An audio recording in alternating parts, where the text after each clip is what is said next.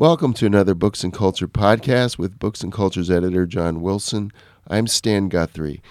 We're going to look at a book called Close Call by Stella Rimington. We've visited her before more than once.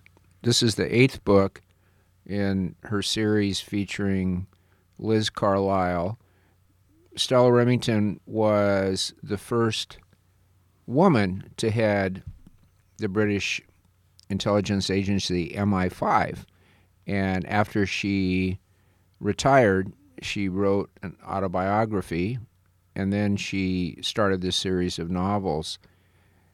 I've mentioned to you before, Stan, that there are several reasons that I'm drawn to this series, even though the writing is workmanlike at best.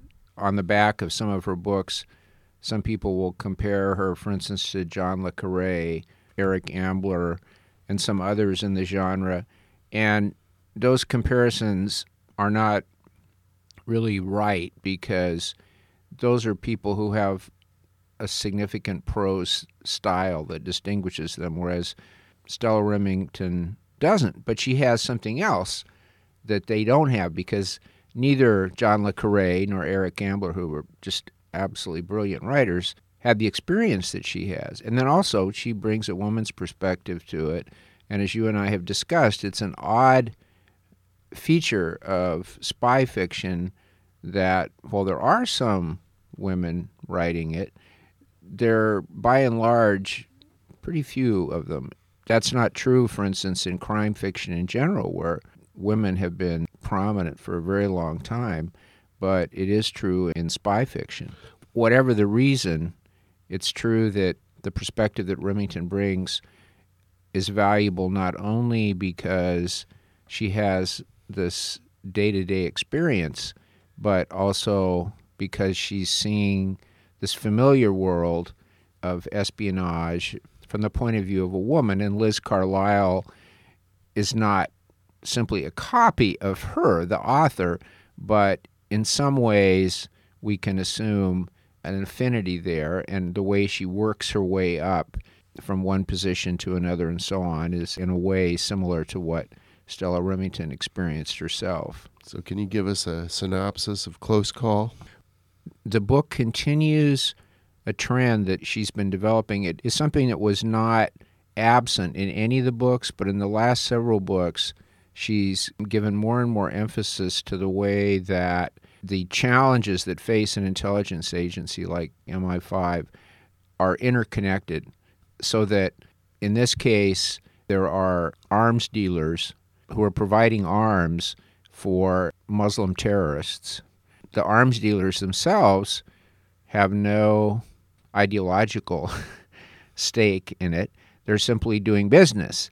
And one question that arises in the book when does even an arms dealer consider the consequences of what business he's doing? And at the same time, intersecting with that is a fellow in Britain who's been involved in trafficking drugs and also in sex traffic.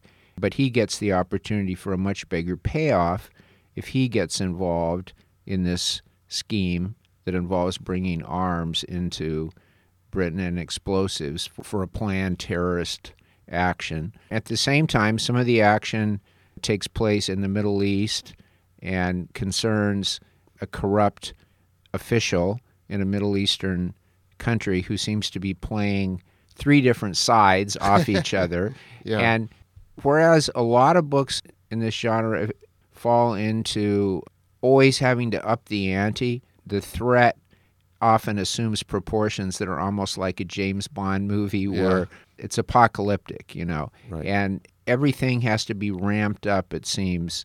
Not not all good novels do that by any means, but it's a threat. It's something that a lot of writers. It's as if to hold your attention, they feel that they constantly have to increase whatever the threat is. And one of the virtues of Stella Rimington's books is that, well, certainly bad things are going to happen. It's, they're on a human scale. Mm-hmm. And all of the books are like that. And we've talked about the way that the mundane concerns of a woman working in a largely male dominated sphere are interwoven with these geopolitical conflicts, there's a kind of groundedness in the books that you might say, well, you know, that's not why I read spy fiction. For instance, I enjoyed the Bourne series that Robert Yeah. Ludlum did, and part of the reason that they're fun is precisely everything is heightened. But it's also nice to read something like this that has more of the texture of everyday life. And I think that that's a real gift and something that some people criticize Rimington and dismiss her work. You have to realize that different writers have different strengths, and you certainly don't go to her books for sentences that stick in your mind.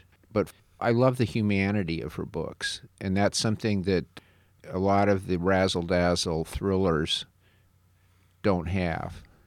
Sounds like a good change up. Yeah, it is. I would say to people who like this kind of book but haven't read her, give it a try, and you might find that you might say, "No, you know, I prefer things more like the Bourne Ultimatum." You know, that, that's fine. That, Yeah. That's a very fun book, but give this a try.